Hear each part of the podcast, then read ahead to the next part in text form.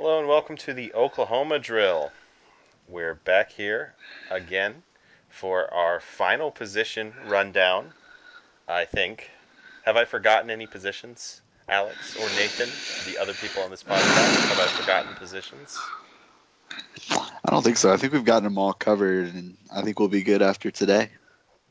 Wesley Horky, we got to replace a long snapper. I mean, that's true. pretty pivotal. But no, I think the I think the I think the most important ones are getting covered. Yeah, maybe we can throw in at the end because we haven't talked about return guys at all. Maybe we can throw that in at the end of this one hmm because that could be important, even though our return teams haven't been anything in a few years. But Yeah. All right, Shane Beamer might help a little bit. We'll maybe, yeah. Okay. So today we're doing uh, the linebackers and defensive backs. So where do I don't know where do we start? First, do we have any news we have to talk about? Um, is there any OU football news, Nathan, that you have? Like, I don't. Mm, Starlin really Baldwin think of re-tearing his ACL would probably be the only thing that's really worthwhile. Yeah. And it, it, I mean, he, I don't think anyone expected him to play, but it's pretty disappointing, especially for someone who basically missed his entire senior season.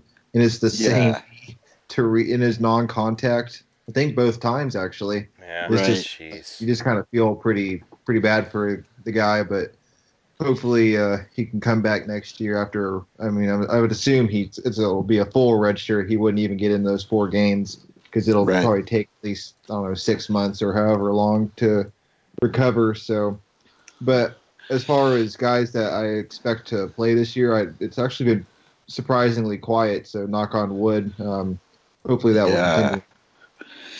Yeah, with with Starlin Baldwin, you know, it like you said, it's the second injury, and to me, it's a little concerning because just him as a player, like he's a guy that really kind of that's what he his quickness and his quick twitch is kind of what he's known for. hmm And so if he were to lose any of that because of injury, like I think you're looking at a much less effective player because he's he's just kind of a smaller guy. Like he's not huge hmm definitely relies on his quickness. So hopefully he can make a full recovery and, and be the player that he was pre both injuries. All right. Um, so Starlin Baldwin, we've gotten that covered. There was a scrimmage. There's some cool pictures. There, yeah, you know, really the the couple things stuck out to me from the pictures. This is what we are. This is what we are left to do whenever there's no reports or video or, of any kind from the scrimmages. Um, first thing that I noticed was Kennedy Brooks was wearing gloves, and it was really disappointing. Boo. Yeah, not what I signed up for. And um, Kenneth Murray came out with a like a neck pad thing. hmm I don't know exactly what they're called. And I've heard them called neck rolls. I, Neck I mean, I never rolls. But the played thing football about it is outside that of it's flag, not, it's so not a ro- his isn't rolled though, right? I don't know. It's I don't know. right, it's like sticking out. I don't know. yeah, I don't know. He's got a thing on his back thing. I don't know. Yeah, And I'm not for it. You know, that's my unpopular opinion here. it I is think it, unpopular. Yeah, it's just I just I don't know. Maybe it's just like too much of an old school look, and I because like maybe here allow me to make my case. Everything else about Kenneth Murray's look is like new school. He's got like a shooting sleeve, which is point stupid in football, but it looks cool. You know, I don't wearing- know. He is wearing a shooting sleeve. That really He's hadn't. got a he's got a It's a, shooting ni- it's sleeve. nice mix of old and new. Yeah. We could yeah, say that. I, I just want him to go all new. That's my only thing with him. But just, I like the Torrance Marshall, Rocky Calmus sort of bruiser in the middle sort of thing. I don't know. I kind of like it, but maybe that means I'm a little old school. I, I, I think it has the potential to be kind of intimidating. You know, a big old. I mean, Kenneth Murray is already a very intimidating Mike linebacker, and now he's got like a Dracula collar, but for safety. there we go. that is just a, that is 100% a shooting sleeve that he is wearing. Yeah, no, I, I love it. I, I love the look. Yeah. When football players wear shooting sleeves, I'd probably wear a shooting sleeve if I were a football player. But Do you think Tyler? uh, Do you think that Tiger Woods should wear a shooting sleeve? oh man, I don't know about that one. Can you That- imagine whenever he does the fist pump if it was covered in a shooting sleeve? Yeah. My my only problem with it is because he would then have to like roll up his. He would have to wear like Brooks Koepka sleeve shirts, like that just are not big enough for his arms, and like have it kind of rolled up so they don't like it doesn't just look like he's wearing long sleeves under the shirt, you know. don't go full Um, Brooks Koepka. Do not go full Brooks Koepka. Um, all right, we need probably should get back on on topic, you know. Sure. Um, Linebackers. So yeah, we we were gonna start with linebackers, and why don't we just go ahead and start at the middle at the Mike position because you know from everything that's been said, you know the fact that he was at Big Twelve or not Big 12, yeah Big Twelve media days as kind of like the spokesperson for the defense, I think that it's pretty obvious that the coaches are thinking uh, Kenneth Murray is going to be the star of the defense this year. Yeah. Um, What did what did Lincoln call him? It was like I think he said something like the heart of the defense, or there's an actual term that he used that basically kind of insinuated that you know it's basically all going to start with him. It's all going to revolve around him. Um, Yeah. Yeah, I think it was something along those lines. Yeah, for sure. yeah. Um, that's exciting to me um, because Kenneth Murray was uh, really, really good last year in flashes. There were also some bad points, uh, mainly in the Rose Bowl. But um, Yeah. yeah. I mean, I think his second year playing the same position is something that's been mentioned. He's never done ever. yeah. So he was in safety and he was an outside linebacker in high school, and then he was recruited as an outside linebacker, and they moved him inside, and then they to Will, and they moved him to Mike, and he's just been bounced all over the place, and now he's going into his you know second season at Mike linebacker, hmm and also something that they mentioned last year is they barely practiced him due to death concerns, like the second half of the season, Yeah. week to week. Um, so he didn't even get a lot of live reps during week practice last year at Mike. So I, I mean, there were a lot of like mental mistakes, but there were also a lot of those flashes that you mentioned. Like in spurts, he was really good, and I Yeah. don't think OU's had a middle linebacker with his just raw ability. hmm God, I, I don't since Curtis Lofton. You think? I mean, just talent wise. So, and that was ten years ago. So, I mean, I, I think there's a huge potential.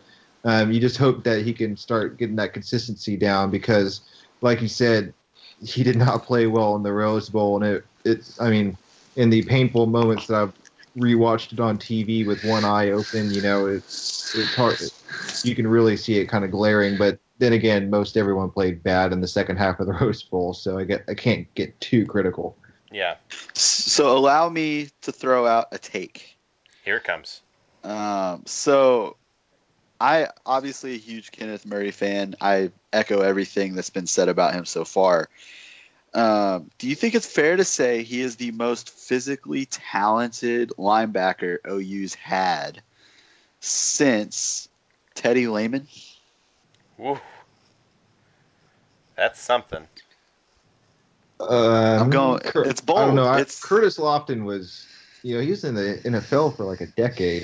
He had, like, was, a hundred- but I would argue that it wasn't pure like physical ability. Like I feel like he just was a really good football player. Like he just had great instincts and he did things that way. Like he was always in the right place. Just from an athlete standpoint. Like I think Kenneth Murray basically played last year just and he's I think he said this at Big 12 media days like he got by last year on pure athleticism. He barely knew what he was doing. Mm-hmm. Wait, hey, good job, Michael. Um, yeah, No, um, there were flashes last year. Um, I just think the thing that always stuck out to me on Kenneth Murray is his closing speed on quarterbacks as they rolled into his lane. Like, it was terrifying. Like, legitimately terrifying how quickly he was moving. Like, and he's not small. So. Yeah, the athleticism is there. I'm, Yeah. I'm not going to make Uh, superlatives, but yes. So, all right, let's move on from him because after you know, I want to see if I can up, you know, one up that take. Um, behind him, we're looking at probably John Michael Terry is probably the most notable returnee from last year.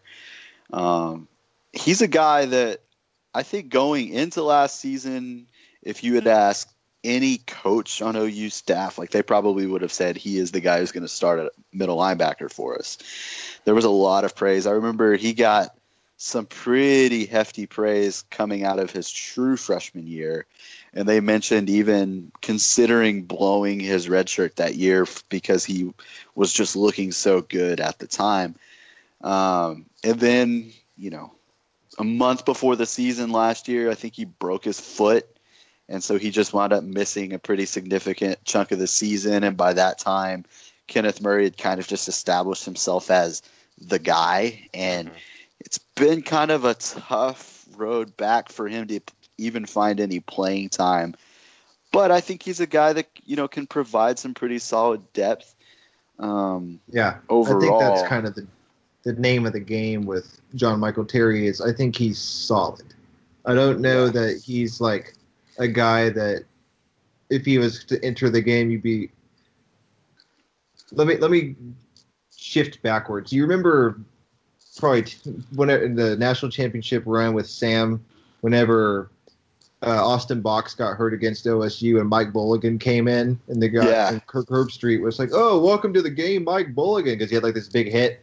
That's kind of Yeah. how I think of John Michael Terry. He's like Okay. the Mike Balogun of this Yeah. team, and maybe that's a little unflattering because Mike Balogun wasn't, you know, that great of a player. But I just think of him as a solid backup guy Mhm. who would probably start for a lot of like you know lower power five teams especially in like the big ten because he's a big kind of physical guy like if you play for illinois or something he'd probably be a decent player but i think Yeah. the difference in talent level between him and kenneth murray is probably fairly stark just in the fluidity and you know especially in the big 12 where you're asked to cover and work in the flats and you know all that sort of stuff guys that are like him that maybe don't have the best sideline to sideline speed and agility, I think uh, could hurt him a little bit in just the movement aspects of the game. But if he was to come into the game, even whenever he played spot duty last year, I thought he looked okay.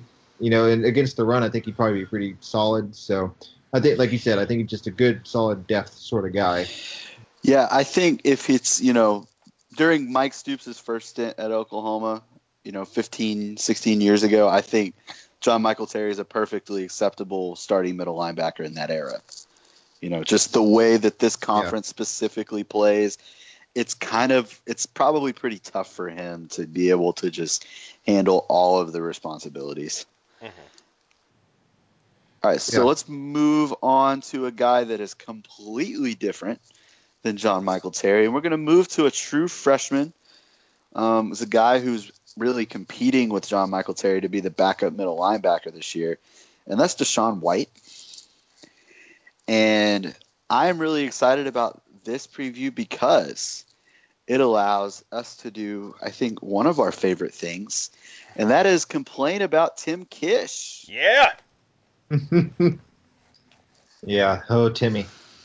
Timmy, Timmy. So Nathan, do you would you like to tell the story of DaShaun White's recruitment, please? Um, yeah, sure. How long do you have? um, let, us try and boil it down in just to a few sentences. So, DaShaun White grew up an OU fan. He attended the junior day and did not get offered. Um, then he was finally offered by OU. What do you what did you say? Like Junish of last year. Yeah, I Enough think it was for him to yeah. yeah. Enough It was right around the to- barbecue. yeah, to really, you know, not sour on you, but allow Texas A&M to make up a lot of ground. And uh, so and then, so he was offered by OU. He he was really had a great relationship with Kevin Sumlin at A&M, and because of that relationship, he ended up picking A&M the first go around. And then throughout the fall, Kish did Kish things, and it was just kind of this back and forth, kind of this soap opera sort of thing.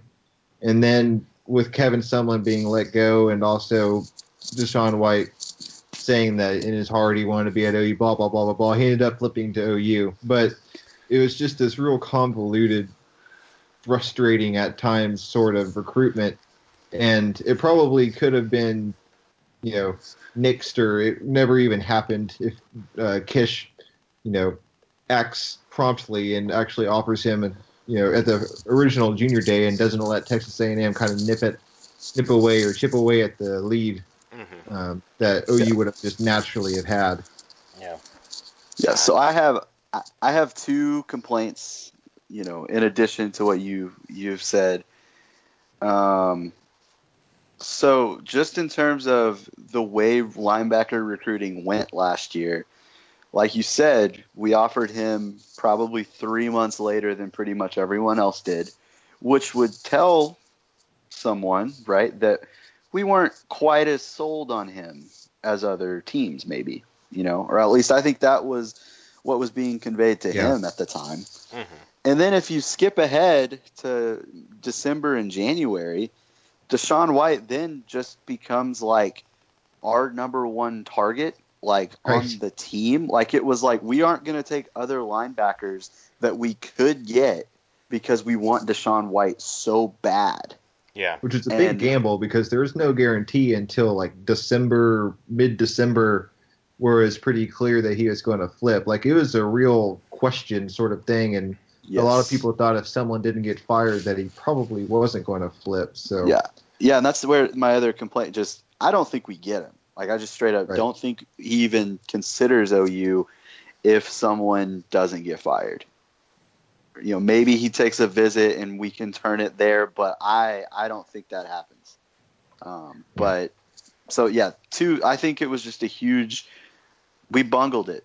I mean, Kish messed it up completely. hmm He was able to kind of let it get it his way because of something completely out of his control. Um, Right. So good that we were able to take And- advantage of that. But man, come on now. yeah, and it's just the same song, you know, a different dance. It, it's it's this way every year, and it's Yep. it's just tiring. Yeah. But, uh, and honestly, this year is shaping up in a way that could be extremely similar to me. But we don't need to go into any specifics. But I think we could be having the same conversation this time next year. In all honesty. so It's almost like we had this conversation last year, and Yeah. perhaps even Yeah, the year and the year before that. before. Crazy. Crazy. But at least with DaShaun White, the player, I think we're all probably pretty big fans. So I know I was, you know, on this bandwagon, but I think probably before Kish was. Yeah. Uh, he he's. I think he's just a great fit for the Big Twelve. I I always thought he was more of a will, but I don't know how much of a distinction they're making between a will and a Mike um, in this defense because it's kind of a, it's a multiple defense, right? We don't. There's Yeah. everything's nebulous and no one has a set position. so yeah, positionless defense. Yeah. Right. So at least what I can for what I can tell is he works really really well in space. He actually hits people, and he's uh, really from the, you know the brief reports that are out there is he's learning really quickly, and that's something that is good to see, especially from someone who entered the who wasn't an early enrollee. You know, he entered in June. Is if he if you're going to get on the field, you have to get you know you have to be able to learn quickly. So if he's actually making a run at that backup uh, spot, that bodes well for the future. I think. Yeah. Yeah, I, I tend to agree because if the one thing that just stood out on his high school film was just his ability to just he just knocked the crap out of people. You know, and he's not the biggest guy, he's only six foot two twenty one right now. You know, doesn't have a huge frame to get a lot bigger, but I just like he's got an attitude that if you think about a guy like Dominique Alexander who was very similarly sized, just didn't have that attitude. You know, did not come with that mentality. So I mean, that in itself is exciting, and you know, he's I think from an athletic standpoint, he doesn't have the size of a Kenneth Murray, but I think he has that ability to move. Yeah, he, I remember he was doing like DB drills and stuff in high school. You know, he's like you said, he's kind of that Dom Alexander size, and Dom Alexander had a bunch of tackles at OU, but a lot of times he was getting dragged along with the ball carrier. You know, he, Yeah. wasn't a knockback tackler. I think DaShaun White has a little bit more um, pop whenever he hits people. So that'll be. I think he, if he plays this year, I think it'll be in mop up duty or, you know, a lot of special teams. I would be wouldn't be surprised at all if he's you know a pretty major part of kickoff coverage and things like that. Mhm. Him and Curtis Bolton being you know those two guys, but um, I would definitely see look t- to see him in blowouts or anything like that as someone who starts getting a lot of snaps that way. Yeah, for sure, for sure. Um, so that pretty much does it for the Mike position. Um, let's move over to like the other inside position, especially when when we're in a three man front. But um, so we're gonna go over to the Will position, weak side linebacker, and this one, um, this is a Oklahoma drill favorite. Um, Caleb Kelly Mhm. is your projected starter. Yep. Um, Moving from and- the Sam to the Will. Yes, moving from Sam to Will, um, I think it's a, a position change that's going to really benefit the defense. You know, um, putting him, pairing him and Kenneth Murray, I kind of think of them as just like a pairing. Whenever I think of one, I'm thinking about the other as well. And just the idea of two guys with that size and that athleticism paired together is something that really excites me.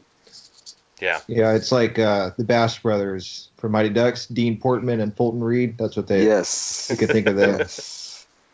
Yeah. Um, can we talk about the possibility that Caleb Kelly is now enormous? We should talk about that. Yeah, yeah. So there was a picture. All right. Again, we do a Okay. lot of Yeah. examinations of pictures on this show because that's really all we get. That's all we get. It's miserable. Yeah, he looked huge in that picture, but I do wonder how much of it was like him pressing his biceps like against his chest. You know what Yeah. I mean? Yeah. like- yeah. Or was that just him naturally? Because there, if that was like un, you know, just him taking a picture, like not even trying, that's ridiculous. Because he, Right. he, you don't see many guys like that. Just period. And I mean, yeah. you, we, you don't see many guys like that at OU at linebacker like at all in the last decade. So Yeah. it, I don't know. It makes you kind of do a double take. Mhm. Yeah. I, the thing that stuck out to me was just how wide he looked. Like Yeah. he looked like a guy because he's always. I felt like he was kind of not necessarily a safety, but his his body was like he could. You could see Yeah. a big safety there, but he just looked like an inside linebacker in this picture. You know. You know what it reminded me of was back on DVDs whenever you had like the option between like standard screen and widescreen and everything's was like Yeah. stretched out. That's kind of what it reminded me of. Yeah. Well, it's like uh, the thing about Caleb Kelly that we talked about back when he was like the only five star on the dang team um, was uh, the um, like the difference of his like frame that was implied in that star rating, and how Right. he was like heavy look like without being heavy looking like Right. he his he could carry mass in a way that wasn't as apparent as on other Right. people who were having to play you know slightly above a natural weight. Um, And you know, Now- Mike's kind of brought that up a little bit, like just the length is something that. Well, he he's brought up like that Kelly brings you know good length in the inside. I don't think that's something that we've really seen that much. I mean, Jordan Evans was probably six three, but you know you just don't see that many guys that can at OU recently in the inside that can tip balls and stuff. Because Emmanuel Beal wasn't doing that, you know. No. So maybe Kelly might be able to alter some passing lanes and do some stuff that maybe we haven't seen that much. You, you always kind of think of last year against OSU. You know, there was a huge ball that he tipped on their Mhm. OSU's final drive to try and uh, tie the game or whatever. That uh, you know, the guy was I'm pretty sure wide open, and it was a huge Yeah. play that people probably forget. Um, and maybe we'll see sure that a little don't. bit more. um, yeah, no, um, and it, it's it's really impossible to stress that this is Caleb Kelly, um, who we are now describing as looking large, uh, taking over a position that was previously filled by Emmanuel Beal, who Right. probably should have been playing safety the entire time. Like no, yeah, he was legitimately a safety because he actually wound up having the speed for it, as we saw at his pro day. Yeah. Um, but yeah, no, I think we were all just I mean, the reports for him, like, you know, he's learning a new position. You know, he's probably, it's probably not going just like flawlessly for him right now, but I think Yeah. once the season starts, give him four or five games. I think the dude's gonna be making plays everywhere. Yeah. Yeah, there will there will be uh, you know a little bit of a maturation process, but it's something they've talked about is that in this scheme, the Sam and the Will kind of mirror each other, and so Yeah. he's already. It's just kind of a question of angles, you know, just kind of acclimating to. It's the same, you know, positioning at least, you know, like I said, like a mirroring sort of thing. It's just I, I'm arriving there in a different way. hmm So it probably just takes some time to get used to that. But like you said, by Texas, I would think that we're starting to really see him kind of take on because at the will, I mean, you're you're you're uh, meeting blockers, you know, much more than you are at the Sam, and you're forced to be that inside guy. But it's not as much as the Mike, and a lot of the plays you you can make can be you know tracking down ball carriers and still using your speed. I mean, that's what Beal lived off of because he wasn't shucking blockers at all. So. Um, I think that's something Yeah. that we could see because Kelly's, you know, that was one of the his hallmarks was at that outside. He he wasn't ever amazing at setting the edge, but he could get guys, you know, tracking them down from the backside, you know. So I, I could see that as kind of being something that he carries over to the will, and we just have to make sure, or you just have to hope that he's able to uh, withstand in the run game. And from that picture, it seems like he'll at least have a shot.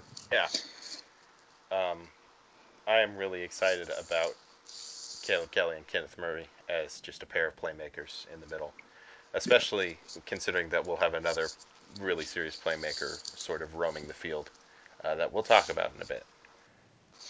Yeah, no, absolutely. Um, so after Caleb Kelly, we're it's kind of been billed as a position group battle. Like Curtis Bolton is has been in the conversation. You know, they Mike Stoops at the OU media day said that there's a legitimate battle going on at that position. hmm Um, I don't think anyone thinks Curtis Bolton's going to win that job. I think the coaching staff really likes Curtis Bolton, and they wanted to give him an opportunity to win the position. You know, he's coming off of an injury. He's a redshirt senior. He's been around for a long time, Yeah. and he's kind of stuck around, even though he hasn't Right. always gotten a lot of playing time. Um, so I'm I'm okay with that. Like, if he does win the job, then I'm going to be upset. Um, because I have just for months now just been obsessed with the idea of Kelly and Murray at, at the two inside positions. But you know, because with Bolton, you kind of you kind of know what you're going to get. You're going to get a guy who's limited physically because you know he's six foot, 218 pounds. Like he's a little bigger than Emmanuel Beal was, but he also just doesn't have the speed that Emmanuel Beal had. hmm So I don't know. To me, Bolton's just a career backup guy that is going to do some nice things, maybe on third down as like a rusher or, you know, mostly a special teams player. Yeah. Um, Yeah, he's the he's the consummate kind of program guy. Um, Yeah. I think he's a good glue guy in the locker room, probably. And I think that's why the coaches like him. I, I think it's interesting you, that you brought up him on third down. I think that's probably he might have like a little niche package. He's like a Mhm. specialist kind of rush guy. And I always what I always think of is him in that role is last year against Ohio State, he had JT Barrett dead to rights and he stumbled and I every time I see that replay, I don't know how he fell. It boggles my mind. I, I can't figure out how he lost his footing. It's just like this amazing sort of out of nowhere falling that I, I if he did it a hundred times, I don't know if he could do it again because every time I watch him, just like how did you fall in this situation? But so I, I think the crux of it is I think he's a good glue guy. He'll probably be a special teams, you know, playmaker for us, but I wouldn't expect him to. I certainly wouldn't expect him to overtake Caleb Kelly, even though Caleb Kelly's switching positions. mhm. Yeah, it. I. It's really funny how me and Nathan both seem like I. I've seen remembered every play you've talked about. Like I've been thinking, oh, I'm going to bring that play up, and then you do it before I can. Uh, because Great yeah, that play. Yeah, yeah, yeah. That play boggled my mind at the time, and that's really what I have in my head when I think Curtis Bolton is. I just don't see a guy who's a difference maker. You know, I see It's- yeah, it's, one of the few times he had a chance to make a play in his career, and then he mm-hmm. just inexplicably falls. Like that just like yeah. that's not the guy I want starting for this defense. It's kind of the DJ Ward trying to oh, should have sacked Jake Fromm, but got just you know juked out of. Uh-huh. It's one of those things. Like how, I don't know how you did it, but somehow you whiffed on the biggest chance of your career. Oh, you know what I mean? Oh. yeah, So, I yeah. Sorry to bring that up, but that made me think of it. see that play is a little different for me because I didn't have a great angle for it, like because I was sitting pretty low in the stadium. Um, and I've I've only watched the game once, and I try to block that portion of the game out of my mind. So there, Well, you you, you got me on that one. You got me on that one. Glad to make bring it be the downer. yep. All right, so let's move on from Curtis Bolton. There's a couple guys left because, guys, we have ourselves some real linebacker depth. It's kind of crazy. Because last year it would have been like, well, we have these two guys, and then that's all we got. You know, we're going into walk-ons after that. But um, so we've got Levi Draper, um, who's coming off of an injury. And do you remember exactly what that injury was? That a labrum that he tore last year? Yeah, it was a labrum. Okay. Which, uh, also, I guess Caleb Kelly was kind of playing with a partially torn labrum last year. Yeah, yeah, that's that's right. That's right. That was some some good um, Oklahoma drill reporting right there. That's what that was. Um, but yeah, no, I think you know, I, me and Nathan have talked about Levi Draper before. Um, he's he's pretty. I, I like him quite a bit. Like he's not from a physical standpoint. He's not Kenneth Murray. He's not Caleb Kelly, but he's a guy that when you watch um, on film, especially in high school, like he just knew how to play. Like he was making plays everywhere, um, and he's you know he's just a good football player. Um, yeah, it's uh, yeah. Do we have, I have? don't have uh, anything to add? He's add. a to coach that. on the field. He's uh God, this is this is our way he's of a saying lunch pail kind of guy. Yeah. this is our way of saying Levi Draper is white. Yeah, Yeah. That could He's a- that could yeah. also probably be. Wait, he's white? I didn't I didn't realize that. yeah, yeah. It could also be. You know, his name is Levi. You know, Levi. so He's from Collinsville, got great hair. Oklahoma. he's got great hair. Collinsville, Oklahoma. Oh man, he looks like Eddie Redmayne. I'm gonna make that a thing. Levi Draper looks like Eddie Redmayne. I'm gonna uh, act like I know who that is. So. Um, Um, so, uh, let's cl- let's close out the will yeah. because there's one more guy, Brian Asamoah. hmm um, true freshman from Ohio. And the thing with Brian Asamoah is that he's just really fast. Yeah. That's exactly Uh, what I was going to say. He's he's also pretty. Uh, he's got a. I don't think he's large, but like he's pretty defined. If that's if there's a non weird way of saying that. You're just saying Um, the dude's jacked a little bit. Yeah, but he's not. I don't. I don't want to. He's not like Obo jacked. You know what I mean? Nah. He's like He's like freshman He's just- jacked. right there. You go. That's a good way of saying it. Like when when he's when he's a fifth year senior like Obo, he's probably going to be a pretty impressive looking dude. Um, just based off what we're seeing right now. hmm listed at 6'1", 219. I think 6'1 is probably a little generous. Um, I just he always looked kind of short to me in his in his highlights and stuff. Um, but He's I mean, another guy I that will hit people though. he will. Yeah, I mean, and this guy just him and DaShaun White both like what you can just say is like they're Big 12 fits. Like they fit great Yeah. in the Big 12. They're going to be able to make plays in space. They have a mentality of they're going to go knock the crap out of somebody. Like Yeah. he's they, they're the kind of guys that you can win with. Um, I think Asamoah's probably got a little bit lower ceiling than DaShaun White because I, I just don't think his frame's quite as big. Um, but I I like both the guys pretty well. Um, you know, good for Tim Kish actually getting some some decent linebackers, even though he went about it in an extremely weird way. Um, Yeah, I mean, I guess we can we can make fun of him all he wants, but he's got actual depth at inside now, and he's got some good players. So, I mean, Yeah. who's laughing now? I guess. So, yeah. I mean, the, yeah. The thing is, doesn't mean I like you, Timmy. Right. Well, I mean, and the thing is, the two guys that we were most complimentary of, he played very little role in recruiting them. Fair Like point.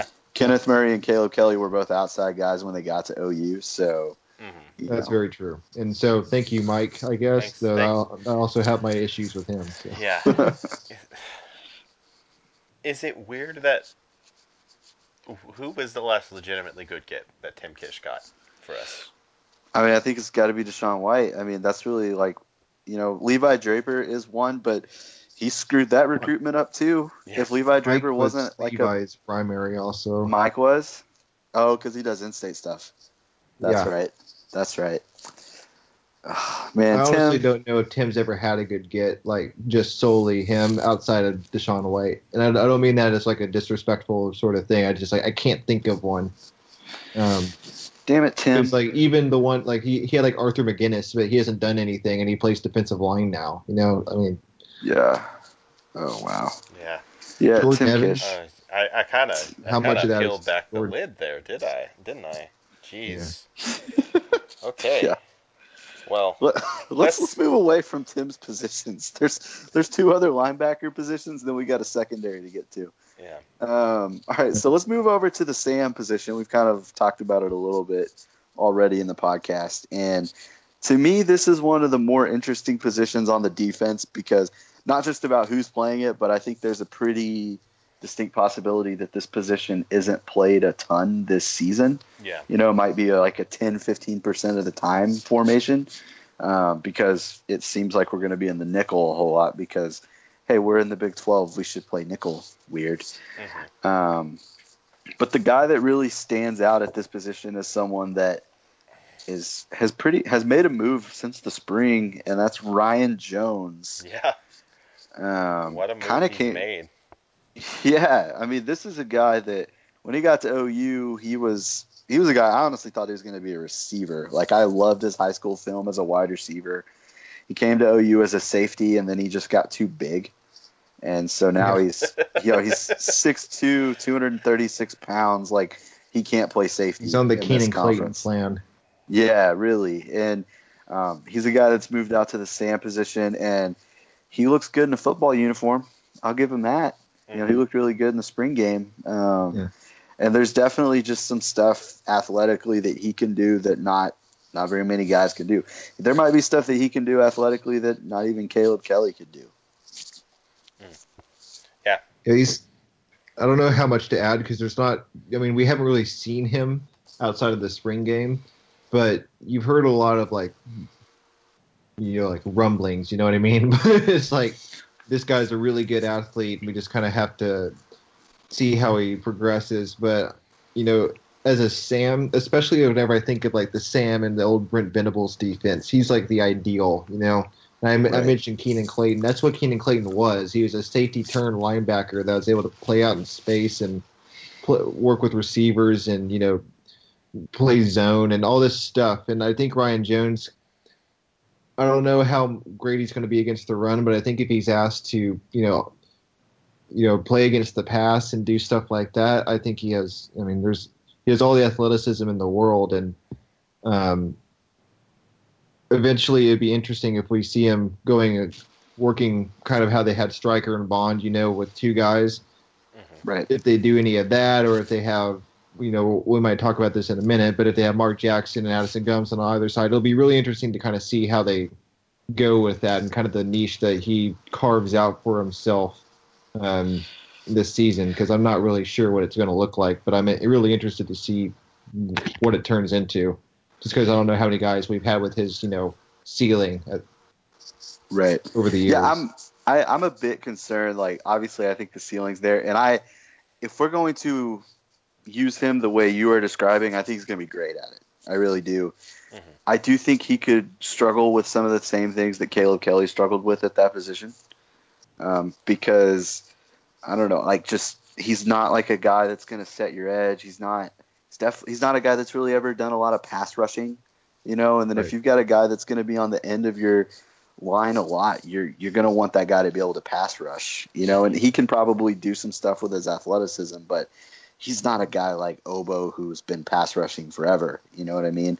So in that sense, I'm a little concerned. I'm mostly it's mostly a Mike Stoops thing. Like, how are we going to Yeah. use this extremely talented football player? Like I'm not. Are you going to sure. put him in positions to succeed? You Yeah, know, exactly. I think that's been one of the biggest criticisms over the years is it doesn't always happen. And you, like you said, you had this really talented guy, but I don't know quite where he fits. And so just how does how do you maximize his 15 snaps a game if that's all he gets? Right. Exactly. Yeah, and he's the guy that I think I would not be surprised at all if in a couple years after Caleb Kelly's gone, he's the one moving to Will because I think his skill set might fit that position really well. Um, so let's keep going on the Sam. There's you know a couple other guys. Really, one main guy is a true freshman, Nik Bonitto, and pretty much all of the concerns I had for Ryan Jones are not there for Nik Bonitto for me. I don't know about how you guys feel about Nik Bonitto at this position because he's they're pretty different. hmm He's more Bond to me at that Yeah. position. He's Yeah, more I the guy that's actually rushed the passer in the past. He's from a really powerhouse program, St. Thomas Aquinas. Mhm. down in Florida. Um, Yeah. He's he's got pretty good size. He was recru- he's highly recruited. He I think his other finalists, at least one of the other finalists, was Texas, and so you like to see that kind of head to head win. Um, and you know he's I don't know how much to expect him to play this year because he's a summer enrollee, but I think he's got a lot of talent. I, I remember liking his film a lot just because he seemed like a really good pass rusher. It'll be really interesting. Again, it's one of those things. How do they want to handle? Is Mike willing to have multiple rushers? You know, from opposing sides. You know, I know he did it in 2015, but we haven't really seen it the last two years. So it'll be really curious to see just kind of how much he plays and if they if he does, if it's on third downs, you know, or you know, if he has this little pass rush role that he uses, or you know, just what does it look like with him on the field? And is it only in blowouts, or does he actually you know get meaningful snaps?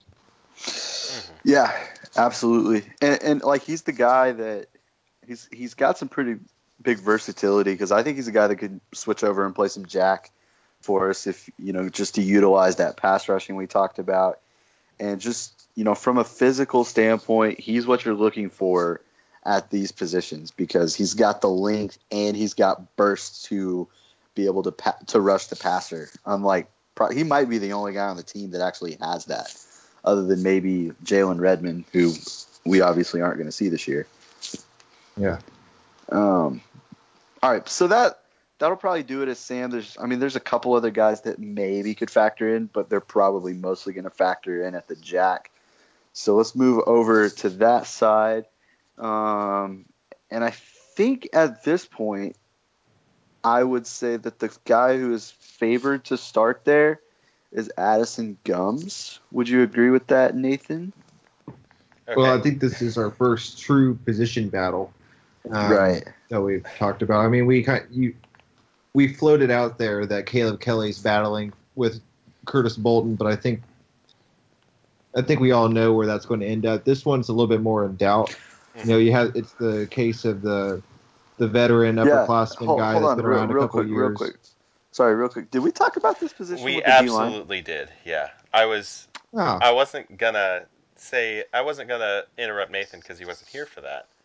Um, Right. And I, he- I just Oh, remember well, because interrupt we, away. we absolutely did. I um I had actually made Yeah. a mental note uh, that I was going to interrupt us when we got to the jack position and say something about the fact that we already talked about it. sure. Uh, Okay. But I was on Twitter. my Well, bad. My So bad. Buki my is bad, going to start at Nickelback. Yeah. So and Buki I- is going to start at nickel. Um, and and I'm very. I think everyone's excited to see what he does. yeah, Yeah. and it'll probably be a lot if the spring game is anything to go by. He's basic. He can basically teleport. Yeah. Um, I think what I've seen. Instant transmission. He's from Dragon Ball Z. Yeah, exactly. I think what we've seen from and heard about him so far is basically he is the honey badger, but way, way better. Um, I think that's what we can. yeah, that's about I think that's at. what you should be looking for come this season. You know, from the Okay. from game, game one. Do you see in his Twitter bio? I think he. I don't think it's there anymore, but a few months ago he had Red River Badger in his Twitter bio. Did he really? at. Yeah, he really had that. So I don't know if I love the nickname, but I love the idea. Yeah. Might need Right. little tweaks, but I think you're. I think he's going down a good path. Yeah, I think it should just if you want to know if Buki is good, just he's he's gonna wear the number forty four for his entire career and play basically every snap he possibly can for his entire time at this university. Um, and that's Does he have the most exciting. distinctive look on the team? Is Oh, that yeah. already? A, is that already the case? I mean, Yeah, he has got- to, right? he's got the hair. He's got yeah. He's he's got the look, man. Mhm. He's and he's just gonna bring a. I think the thing with Buki is that over the past three years we've had Baker Mayfield who kind of brought like a weird like coolness factor Yeah. to our entire team, but we haven't had a guy like that on defense since I maybe like I guess maybe Eric Striker was that guy. Mhm. Right. Um, and I think we've missed that quite a bit. And I think he's gonna bring that. Like there's there's just like everything I you hear have about to him. have a certain mentality, a certain kind of, without a, a certain level of swagger, if you will. Yeah, Uh, and I think there's just been this kind of case of a missing identity on the defense, and that can go back to you know not having a, a true system or anything, but even from like a psychological standpoint, I don't know if the defense know knew who they were, and I think having some guys like Buki, and I, I know it's a little maybe disingenuous to just float out there that he's already setting this as a true freshman who's never played a snap, but I honestly think it kind of he is. So Yeah. I mean, the, Yeah. they've already all the players are already talking about it, and kind of feeding off it, and it's it's kind of I can't think of any other player. I don't remember it ever happening from what I've seen from someone who's never you know played a live snap to have Yeah. this much kind of uh, aura, if you will, about him. It, yeah, um, no, I yeah, go ahead.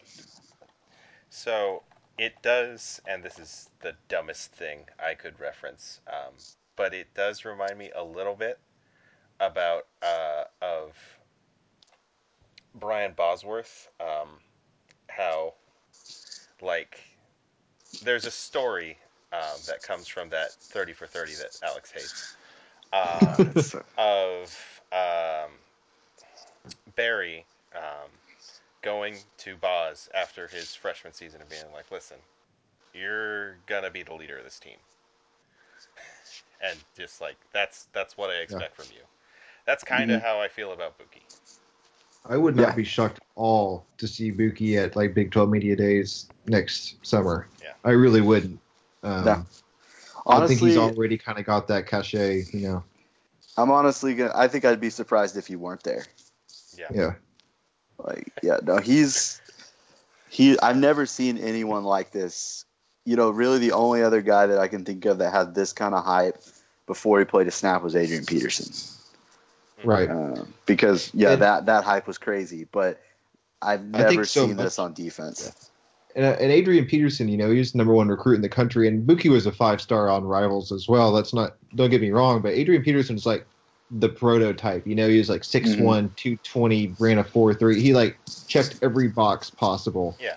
Buki's like this diminutive kind of guy who just makes plays because he's like apparently just like he has such a great understanding of the game and he's got the instincts and like the mentality like he from a stature and from you know just the measurables he doesn't actually check every box but it's like everything else about him that just kind of supersedes that Mhm.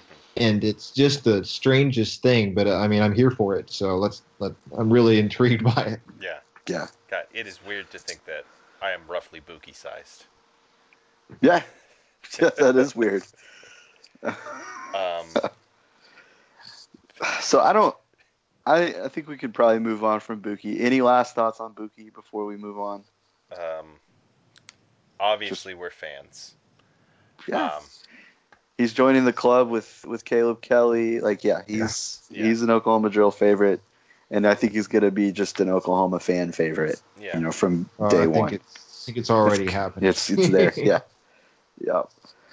Um, so I don't really know. Like backup nickel is it's one of the harder positions to project because there's just they're probably trying like every guy there. So I think we can just kind of move. Yeah, there's no clear that. cut, obvious Yeah, sort of it- guy. it's impossible to say. It could be because it could be anybody. It could be a cornerback. It could be a strong safety. It could be any of them. Like Yeah. I think long term it could be Pat Fields, but I'm Mhm. not ready to say that Yeah. he has that role yet because he's a true freshman, and I haven't really seen his name floated out there by anyone outside of oh he's working hard, you know that sort of stuff. So Yeah. All right, so let's get to let's get to corner because I think safety is going to be one of the more interesting conversations we've had in all of these breakdowns. mhm. Um, so I think it's it's fairly obvious at this point that um, Parnell Motley is going to be a starting cornerback for the team this year. Mhm. yeah, That's probably pretty fair to say. yeah, yeah. What a difference a year makes with him because last year this time he was the guy that had all the hype. You know he he was kind of the off-season storyline. It's like this guy keeps getting interceptions and. He, he's just kind of has this charge of becoming a starter, and he's beating out Jordan Parker. And Mhm. never mind that Jordan Thomas apparently his job was just never even questioned. But um, Yeah, Yeah. yeah, Parnell Motley, like he, he had a kind of an up and down year, but he, to close the season, I thought against both TCU and against Georgia, he played pretty well. I think he was one of the few guys on the defense that actually played well against Georgia. Um, and so I, I think he's, you know, I, I wouldn't be surprised at all if he's an all Big 12 level guy this year, especially if he can get his hands in actually on a few more uh, footballs and actually get a few interceptions more this year. yeah. So my thing with with Parnell is, I feel really comfortable with him as an open field tackler, um, especially compared to some of the other, I, you know, other guys. I always think of Zach Sanchez as just the Yeah. dude just couldn't tackle, you know. But I was I was never concerned about Parnell Motley from that position, you know, uh, coming up and run support, not worry about him not being able to tackle on screens. Mhm.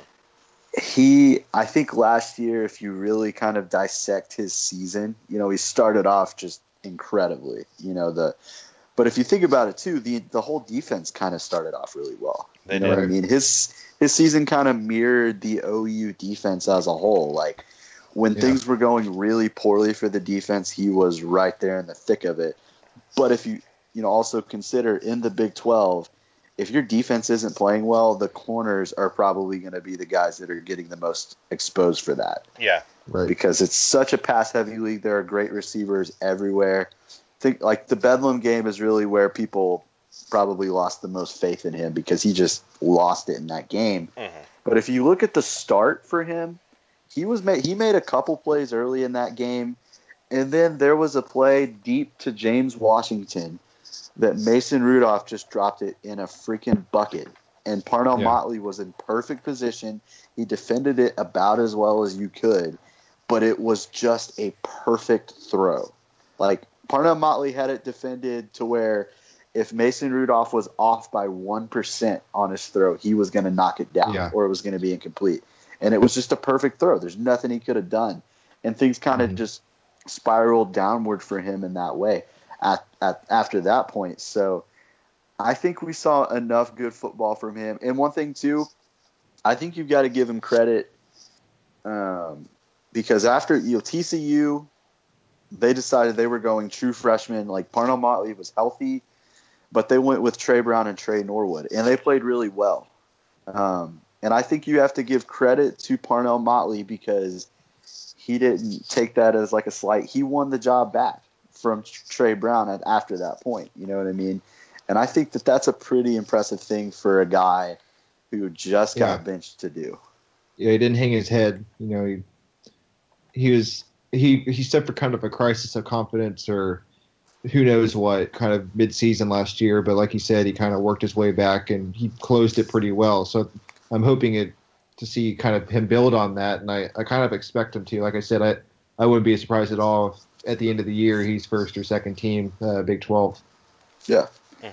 Also, also wears a shooting sleeve, um, just as Kenneth Murray does. But uh, um, let's go over to the other the other cornerback position. Um, and this one's a little bit more of a battle. Um, although I think that the odds-on favorite to win it is Trey Norwood, who we saw last year come in and kind of stabilize the defense. Kind of once he once he came in against Oklahoma State, like we just kind of stopped leaking as many points as we were beforehand. Yeah.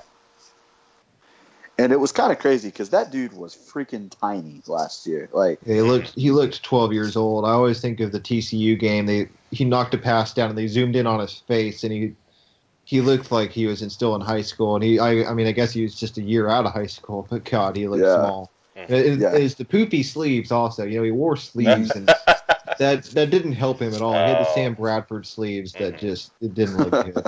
yeah. I always think of them as the Dakota Austin sleeves. I I'm 100% with you. Yeah, amazingly enough, he was still quite a bit bigger than Dakota Austin was as a senior, but we don't we don't need to go back to that to that guy. Mhm. Um, Dark times. yeah, no, Trey, Trey Norwood. I what I really liked about him last year was you know obviously he stabilized the defense, but he just was always there, like in position to make the play. And he didn't always make it. You know, this the strength kind of limited him limited him a little bit, but you know, think about in the Big 12 title game where the, was it John Diarse that had that ridiculous one-handed catch over him? Yes. But like that was another In the play. end Like, zone. yeah, Mhm. where Trey Norwood defended the hell out of that play. That was great Right. defense.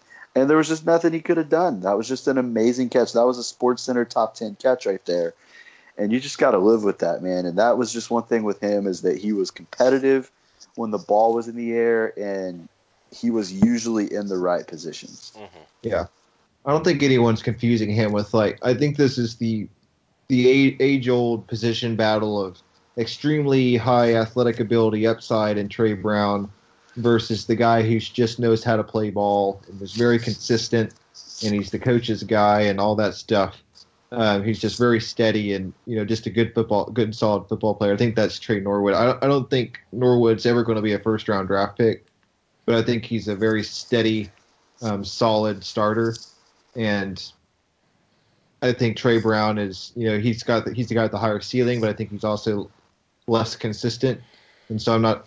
I, I think that's probably why everyone just expects kind of Trey Norwood to retain his starting position because Right. like you said, he stabilized. He kind of the Jordan Parker too. You know, he he he did what Jordan Parker did in 2016 and 2017, and unlike Mhm. Jordan Parker, it looks like he's going to probably be able to fend off Trey Brown and fend off someone usurping his spot. And um, you know that he's actually had an off season to gain some weight and be may, maybe a little bit more physically able to battle those uh, Big 12 wide receivers on the line and kind of hold up in the run game. And now we might actually see him, you know, take another step and um, be a really good complement with Parnell on the other side.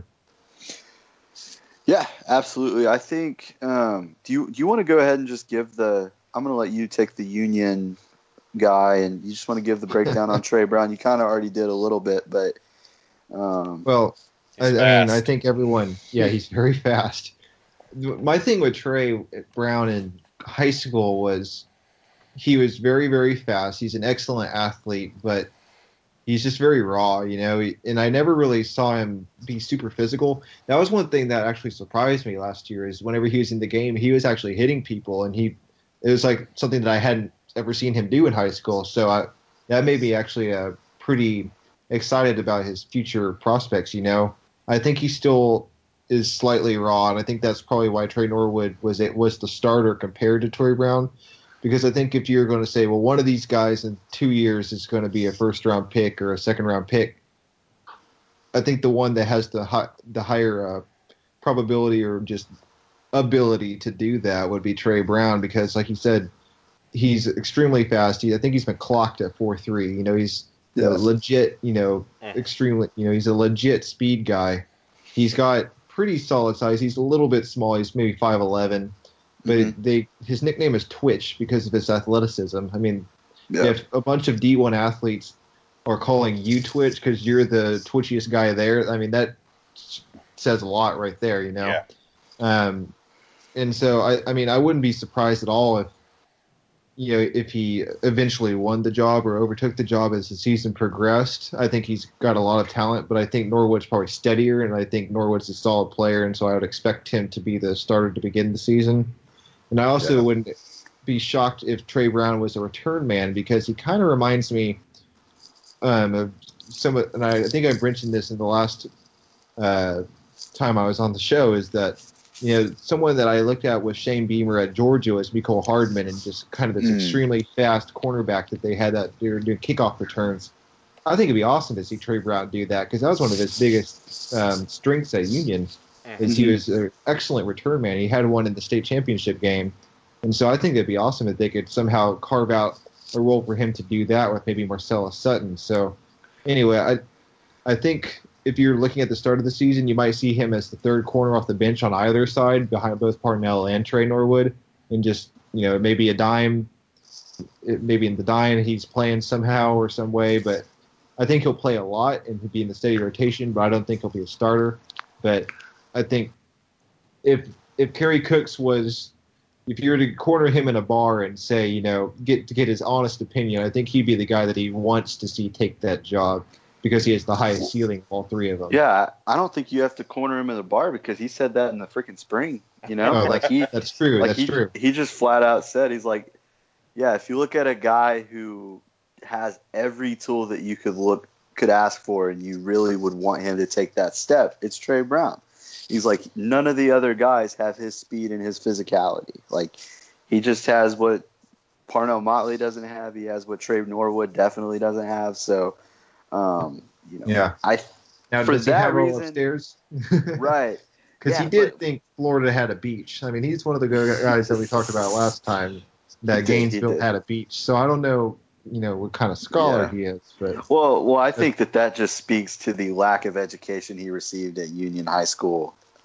Um, yeah, well, we saw honest. how I turned out, so I guess that's probably Yeah. Uh, so I don't know. I can't think he's a guy. If, if he can get it close with Tre Norwood, I think he's a guy that's going to get on the field. You know, Kerry Cooks has ex- expressed interest in kind of rotating guys a little bit, just giving guys breathers, um, so that they're just able to play at a higher level when they are on the field. And I think Tre Brown might be able to get into a position where he could get on the field for, you know, 15, 20% of the snaps maybe. Um, Yeah. Last last guy at corner that we really need to mention because we mentioned Starlin Baldwin earlier. Um, the last guy, uh, Miguel Edwards, Mhm. and for whatever reason, Miguel he is listed as a DB. Okay, yeah, I was struggling to find him on the roster. Yeah. Uh, but yeah, Miguel is a true freshman from Deerfield Beach, Florida. Um, he's the, actually the guy who picked off Austin Kendall in Hmm. the spring game. He did. He had himself a good spring game.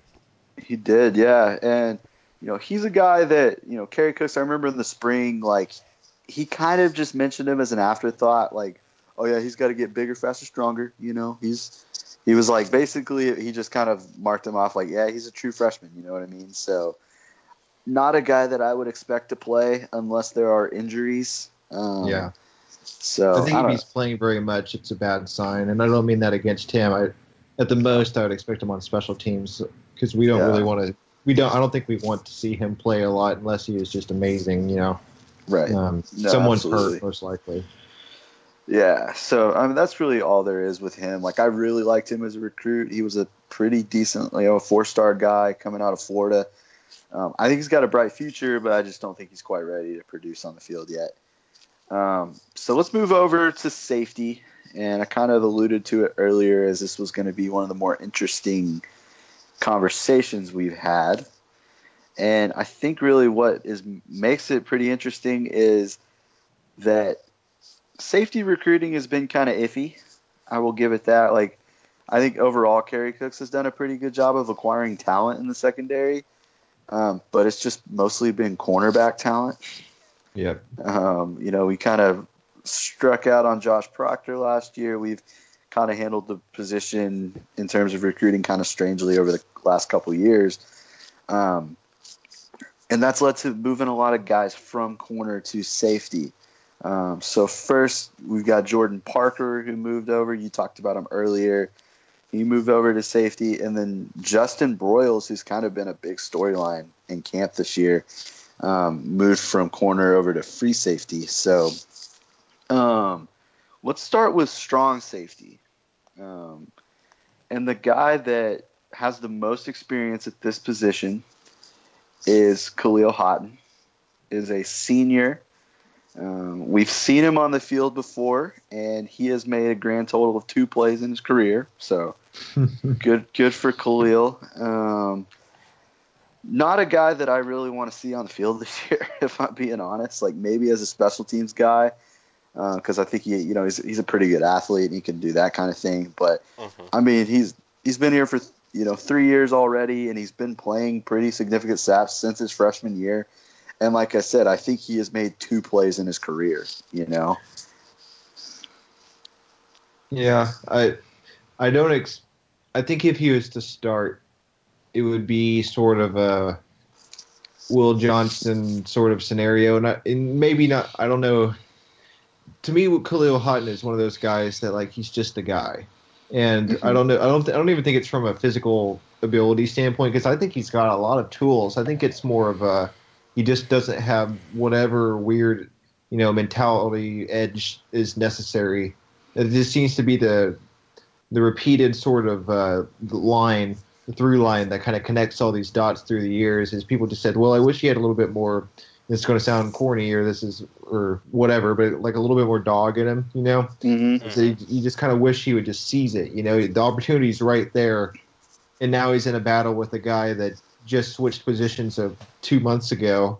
He's never played safety, and he's already, you know, possibly getting ready to lose his job to this guy. It, it's you, you, you're the guy that's been here for three years. You're the guy who's basically played, started. You've started games. He started against Baylor last year, I know, and I think he started another game at some point in time Mhm. and you know why why isn't he able to just grasp that you know opportunity and we've we've seen guys in the past that have you know been a fourth year starter like Will Johnson did it he moved to Mhm. free safety I think uh, Gabe Lynn did that or he was a corner and then he moved and actually a pretty good senior year and if Khalil Haughton was to do that I think that'd be great but I don't I don't have a lot of confidence in it and so I'm low key kind of rooting for Jordan Parker but I mean Khalil Haughton's one of those. He was a big win for Mike Stoops out of Waco. He beat Baylor head to head whenever Baylor was still good. So yeah, that, that was that was a big deal back then. yeah, it, it's one of those guys you'd, I'd like to see him succeed, but I just from what I've seen before, he's just he's just kind of a guy that's out there he, that has a good size. He looks he looks the part, but he just doesn't seem to do anything when the ball's in the air. Nope. Yeah, I agree, hundred percent.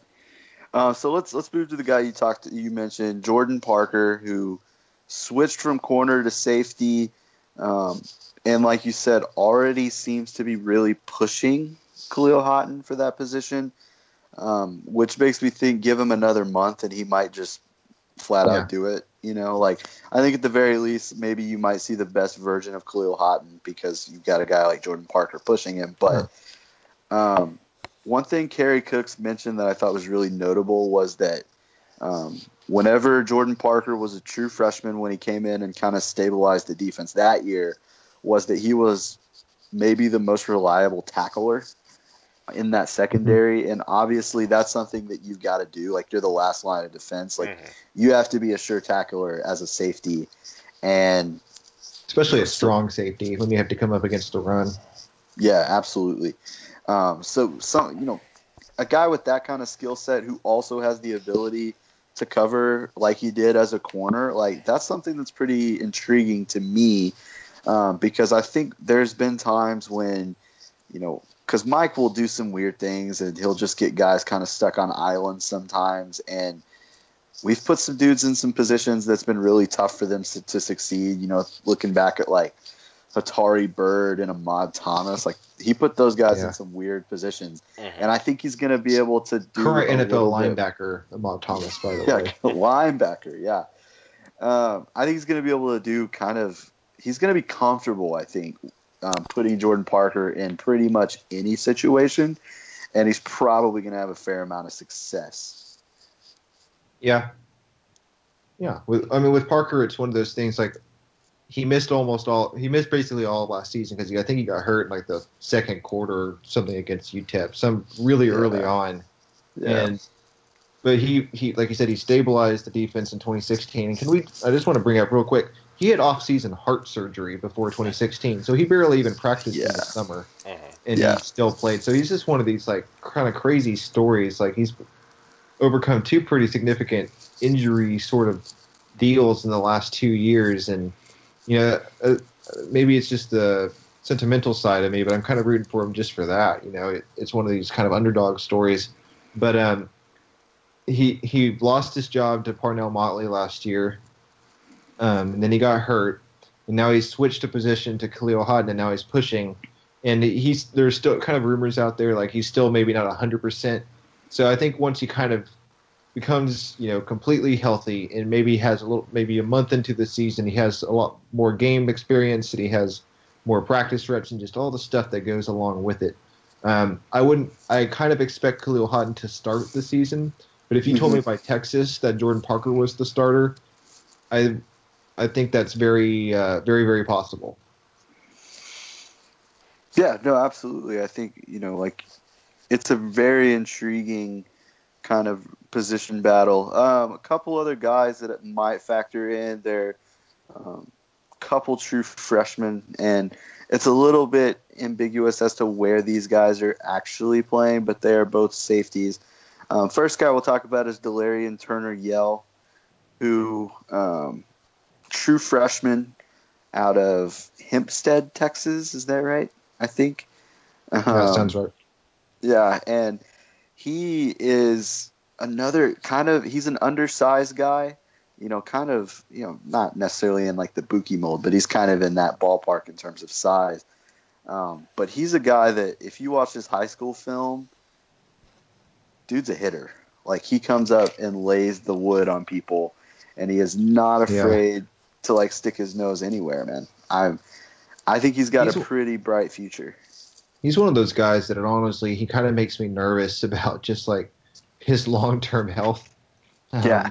Mm. I'm a, he uh, he kind of he's not nearly as big, but he reminds me of um, oh my god the the safety in the early 2000s that died tragically. I can't think of his name. Uh, the Brandon Brandon Everage. Yeah, Brandon Everage. He he kind of has that mentality.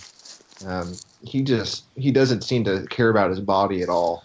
Um, and you know, you brought up the point that he's kind of undersized, but the pictures we were ta- doing our pictures analysis that we talked a little bit about earlier he seems like he's gained some good weight. You know, he maybe not quite on the Kenneth Murray level from last year, but he looks quite a bit different than he did this time. You know, a year ago. He's put on. Bennie Wylie seems to have at least made some uh, substantive progress with him, and it seems like Lincoln um, was kind of hyping him up, hyping him up last week. So I'm encouraged. I, I think he would. I think it's very. There's a good chance that he could be on special teams and really pushing for the strong safety job next year. Yeah, absolutely. Um, so last guy at this spot, we're going to go into Patrick Fields, um, another Union guy. Um, so sure. far, the most notable thing that Patrick Fields has done is almost in Trey Sermon's career in the spring game. Yeah, jeez. Um, a boy. which, thank God, did not happen. Yeah, thank but, God. kind of ruined yeah. the whole mood of the spring game. That totally absolutely did. Wins. Everyone was just kind of over it after that. Yeah, it became like, oh, this is a really cool event. Like we've never had a spring game like this. To, oh god, I just want this thing to be over. You know. So, um, but he's you know he's a guy. Obviously, he was in for the spring, so I could see him. You know, if safety doesn't go well, like if it's just something where Haughton fails, Jordan Parker fails, I could see them going, hey, we're going to throw Patrick Fields out there because the sense I always got from him is like he's just a really smart player. Like he's the kind yeah. of guy I think could, could kind of come out and stabilize the defense. Like he's not going to be a guy that's making tons of plays, but he's also just yeah. probably not going to screw up. Yeah, I, I, I mean, yeah, I agree. I I really don't want a third straight year of oh true freshman X stabilize the defense. Like yeah. I'm tired of that. so, yeah, no, absolutely. I need a I need a senior to actually not you know not blow his opportunity, but uh, anyway. Yeah. All right. So let's let's move over to free safety because um, we are going pretty long on this, fellas. Yeah, but uh, no, we're fine. All right. Yeah. Free safety. This, is the last one. This is unless we want to talk about returners, which yeah, we we'll throw it out there, I guess maybe. But this is from all reports maybe the most heated battle on the entire yeah. team, other than maybe quarterback. Um, so this is a battle between Robert Barnes and Justin Broyles, another one of those converted corners, like guy who's a redshirt freshman, played all last year as a corner, and he's moved to free safety. Right. Um, and these two human beings could not be more different in terms of physical composition and just probably the way they play the game. Um, yeah. Let's start with Robert Barnes because people are probably more familiar with him. Um, the dude is huge, hmm listed at 6'2", 207 pounds. And if you go, like, I've watched a couple, like, again, I've watched a couple clips of defensive backs, like, hitting tackling dummies or whatever. And it's just, you're like, oh, why did a linebacker sneak into this drill? Yeah. Why is, you know, why is a linebacker over here with all these guys? Because the rest of our safeties and stuff are relatively small. Um, and then you got Robert Barnes, who just I think 207 might be a bit low for him, man. Like he is, he's massive. Like he is just a Yeah. huge guy. He reminds me of like you remember whenever Mark Barron was playing for Alabama. And it's like how do they have Yeah. a linebacker at safety? It's like that sort of deal. It's like this Mhm. massive person. Um, Right. I remember whenever he was at South Lake Carroll, I went down and watched whenever Union played at South Lake Carroll, hmm and I knew I, at the time I knew that he was big, but I was in the stands and I remember thinking like, this guy is going to grow into a Sam. You know, like he's Yeah. he's the same as Ryan Jones. Like he's on that path. And I don't know if that's still still going to happen, but he is the clear biggest guy in that DB room. He uh he doesn't he kind of breaks the mold because Kerry Cook seems to have a type that's like you know you know more twitchy, smaller, shifty guys. Um, Robert Barnes doesn't fit that mold. He kind of he's in the Saban uh, DB tree, if you will, circa 2011. Yeah, and I think it's it's important to note like Robert Barnes is a legacy. Like his dad played at. OU, and I think it's probably pretty likely he's not at OU right now, if not for that. Not in the sense that like, well, that's the only reason why they liked him, but he just probably wouldn't have been a guy that they were super like interested in unless they were like, oh, well, we're definitely going to get this highly rated guy. You know what Yeah. I mean? Like, like I think it was probably a situation where it was they probably had to talk themselves into it, you know, more than oh, Mhm. that's definitely someone we want. If it was just a random guy, they probably don't take a guy like Robert Barnes because, like you said, he's way out of the mold.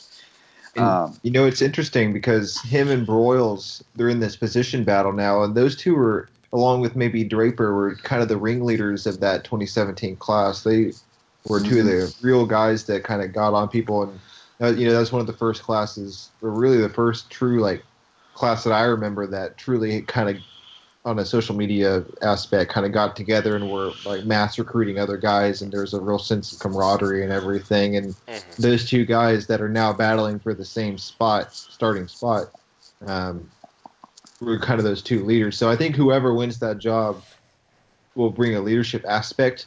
Now I think one of them's a little bit more uh, vocal, and I think we Yeah. can bring that up whenever Broyles gets brought up. But um, I think there's at least some of that kind of uh, leadership, you know, confidence between either of them. And, and Barnes started a game last year. He started against TCU. He didn't look Right. amazing, but still started. Right. So. Yeah. Yeah, no, he got action juked. Ohio State. He did, yeah. And he had an interception at the end of OS at the end of the OSU game, but Right. he got juked out of his had the shoes against TCU. Yeah. Yeah, and, and it's important to remember that how we saw him last year isn't necessarily the uh, the player physically that you know he he could be this year because he was coming off a broken leg in his senior year of high school, and Mhm. I mean, I, I think most I think the ideal situation is that he would have redshirted last year, but I think he's just kind of pressed into playing due to scholarship numbers and safety woes and everything else. I think Will Johnson had a targeting thing that he had to miss the first half of that game, or I don't remember the all the scenarios, but there's a Yeah. reason he was starting unnecessarily for that game and uh, Yeah. or was forced to start that game. So real, I just that was the play where Will Johnson wiped out Tre Brown's interception on that last drive, Oh, where they had right. to review it and overturn it, so he missed the first half of the TCU game. That's why Yeah. Barnes was starting. He's Um, still still don't like agree with that call, but that's a whole nother podcast probably. yeah. Um, so yeah, the thing with Barnes, you know, I guess from a downside from him is he's, you know, just given his size, he's probably not going to have the ability to do a lot of like man to man stuff like you would probably want a Big 12 safety to do. Mhm. You know, like he's like you said, like we talked about how you know guys like Ahmad Thomas and Tari Byrd got put in weird positions. He's probably the kind of guy that could get put in that position and not do Yeah. amazingly. You know, uh, because and honestly, he's just he's not a corner. Like he is a pure safety. Um, he's playing free. That's border- the, the odd yeah. thing to me is he's this huge guy, and he's playing the one that you know the center fielder of the two. Mhm. And I, I know OU likes to sell that their safety positions are basically the same, but at least I think in play style, they're, that's still kind of how they view the two. You know, one's a little bit more run support, one's a little bit more, you know, Malik Hooker, center fielder kind Right. guy, Ed Reed. Um, so, and that, that's kind of the weird, there's this weird kind of contrast that body types don't seem to matter between these guys because Khalil Haughton and Robert Barnes are the two that are closer in size, and Broyles and Jordan Parker are closer in size, and yet they're not competing with each other. Mhm. They're competing Right. with their opposites. So it's kind of this odd situation. Yeah, it is. It's it's really pretty weird, actually. Um, so let's get let's get on to Justin Broyles, and um, he's the guy who switched to safety in the spring, and from all accounts, like it's a move that is going really, really well for him. Um, Mhm. and I'm honestly, I'm not surprised at all. Like I thought, I was always a bit concerned about him from an athletic standpoint, being able to hang, you know, stride for stride with guys at corner, but. I was like, if Yeah. you could play him at a nickel or at a safety, that's where his game could really shine. Yeah, I, I, think we were on the same wavelength with that because I always thought he was going to turn into a nickel, and it doesn't surprise me at all that he's a safety. Uh, I never really thought he was going to be a corner, to be honest. And I think the thing with Justin is that he's never been the most athletic guy in the room, but he's always been the, like the most competitive guy in the room. Mm-hmm. And so I think just finding a place for him to make an impact was, you know, just the imperative sort of thing. And free safety, there is an open spot, and it kind of probably mixes with his play style well anyway. And so let, and I think the thing that's been reiterated over and over again, at least this early part of camp, is that this guy's a real. And I, I hate this cliche, but I'm going to use it anyways. He real, he has this kind of field general quality that, and he talks a lot of noise, and it seems to rev the other guys up. And I think if nothing else, that will be fun to watch. Is that if our our secondary might just be you know incre- incrementally better, but they'll at least be louder, and so Right. there'll at least be a more competitive fire to it. And really, that's that would be at least nice to see because too often I, we there's a lot of apathetic kind of just languidness out there. You, you know, guys not Yeah. being competitive with the ball in the air, and someone like with like Broyles who uh, seems to have that fire. The the exact opposite of what I was talking about with Haughton earlier, where he just doesn't have the dog in him. And again, I hate that cliche, but I'm using it anyway. Um, I think Broyles does have that, even if he doesn't have all the measurables that maybe his counterparts have. Yeah, no, I 100%. Um, I, I also am not, I don't like those kind of cliches, but if you look back, like, think about a guy like Zach Sanchez, you know, like that dude talked all the time. And, like, sure, he had his problems getting beat on double moves, but that dude was competitive as hell Mhm. when the ball was in the air. Like, that dude came down with a ton of picks, and he was, you know, super competitive, like, at all times. And, like, that's kind of what we seem to be getting back to in this secondary. You know, like because I think about last year, like Jordan Thomas, man. I don't know if I've ever seen a less competitive guy. You know, like yeah, I don't know Jordan Thomas at all, and I apologize if God forsake if he were to listen to this. I apologize. I would never say this to your face. Sorry, but like that dude did not get better at any point during his time at OU.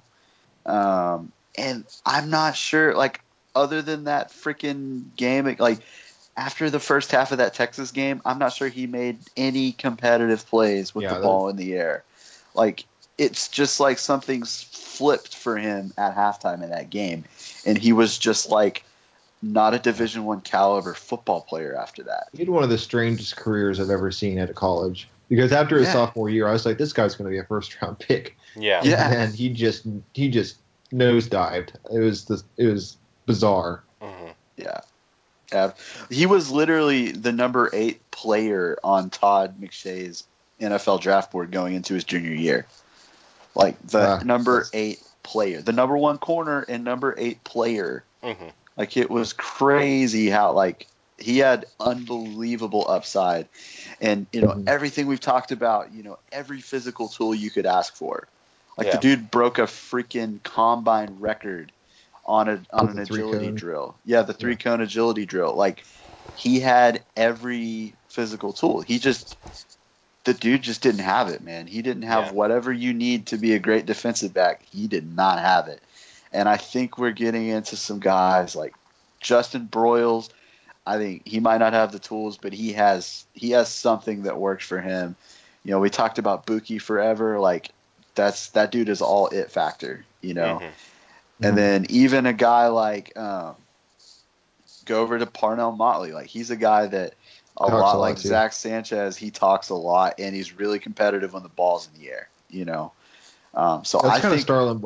We we mentioned him at the top of the show, but that's kind of Starlin Baldwin's game too. I know that he's been hurt for two years, but he's kind of whenever he he initially committed, that's kind of how he was billed as that kind of scrappy player. So it seems like that Cooks is at least I don't know if necessarily searching for it, but not opposed to it because you know those guys that um, are kind of instigators, if you will, are not always seen as good things, but. Um, I think it's also maybe a necessary evil for defensive backs because you have to be able to get on to the next play, and you have to have just like bordering on supreme overconfidence. You know, there has to be like, like a fine line. Like you have to think you're the best person on the field, or I don't know if you can, especially in this league, to go against the receivers in the passing offense. It's because you're going to get beat.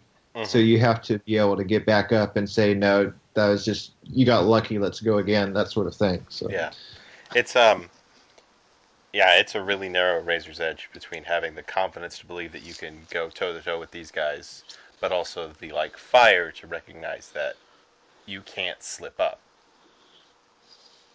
right. Yeah, yeah, absolutely.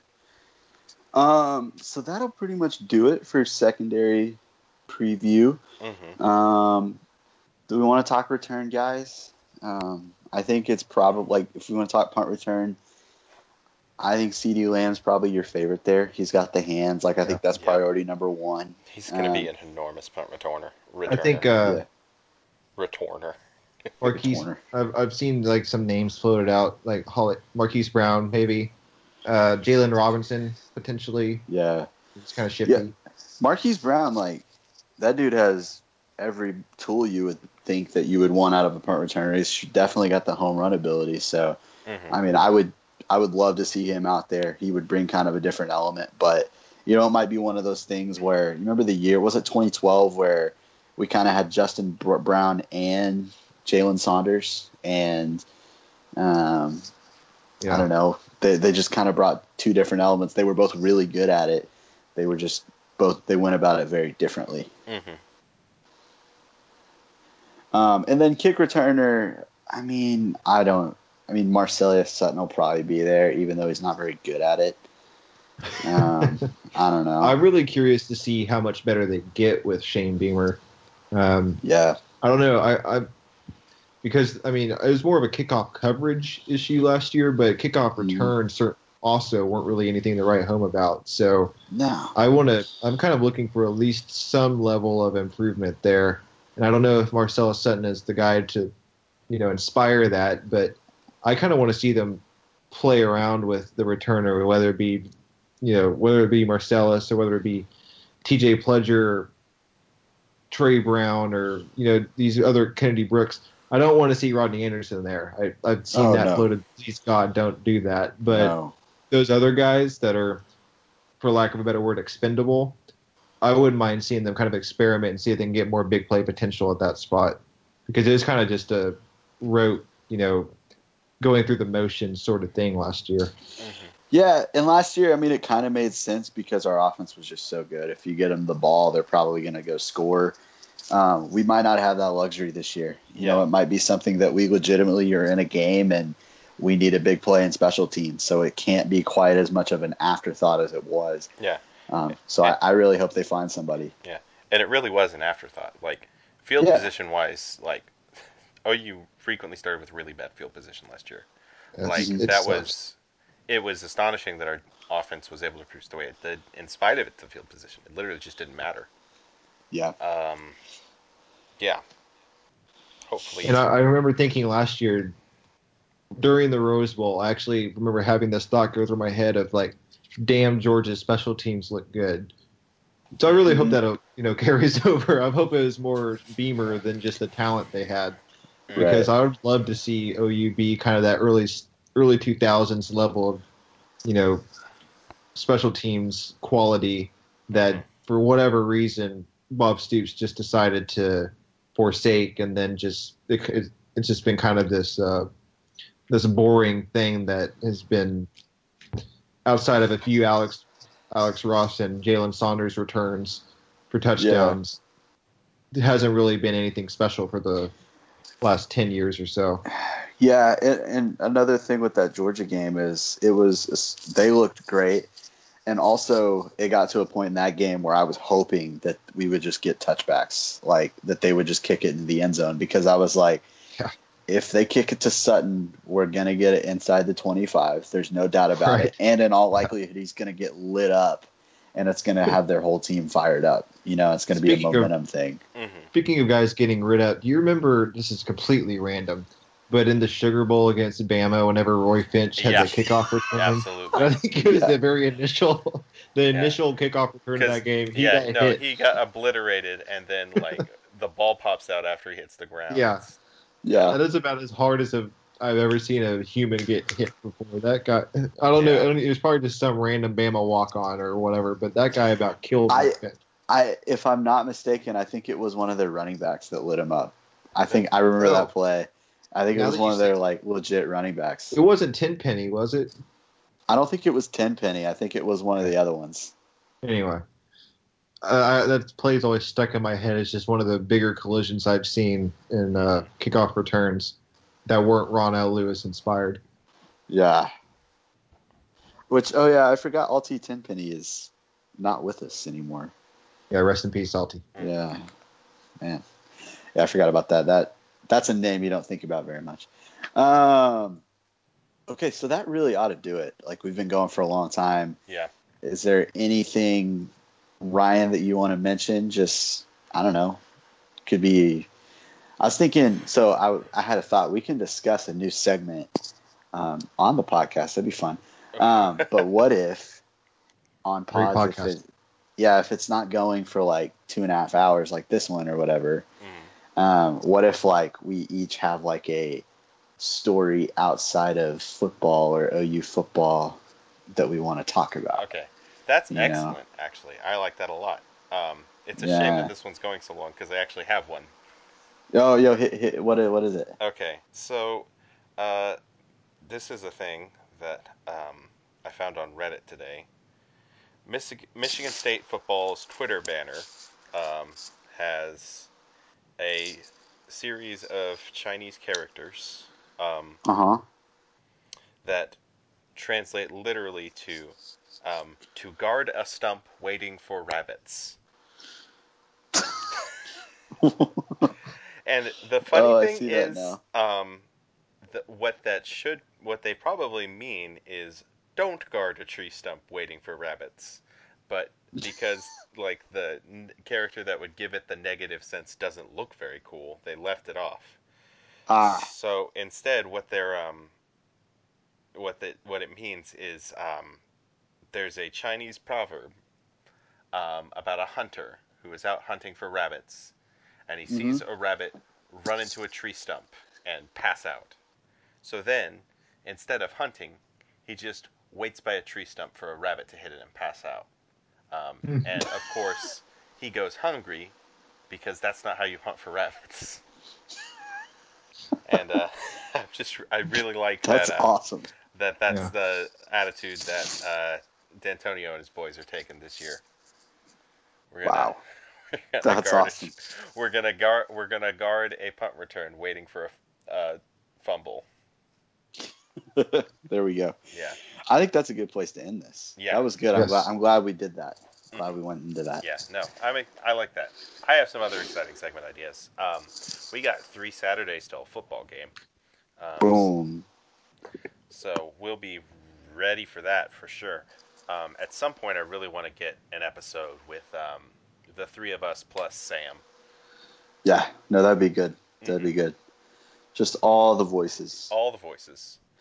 Um, All the sports betting, all the sports just betting, knowledge, all the just recruiting, all the. just gushing out of the podcast. mhm.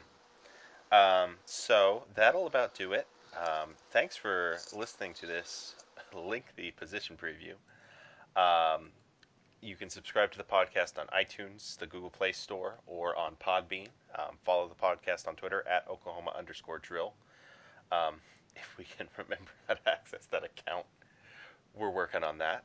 Um, and uh, yeah, that's uh, that's been it. We'll be back next week with something for sure. There'll be something for us to talk about. Um, maybe maybe we might maybe we should do an episode that isn't about football. I don't know. Um, just to get it out of our system before the season starts. But that'll be that'll be Uh, something to discuss. That is a very original idea that I've never seen any other podcast do. Definitely, definitely. Um, all right. Um, well, that's that's all, folks.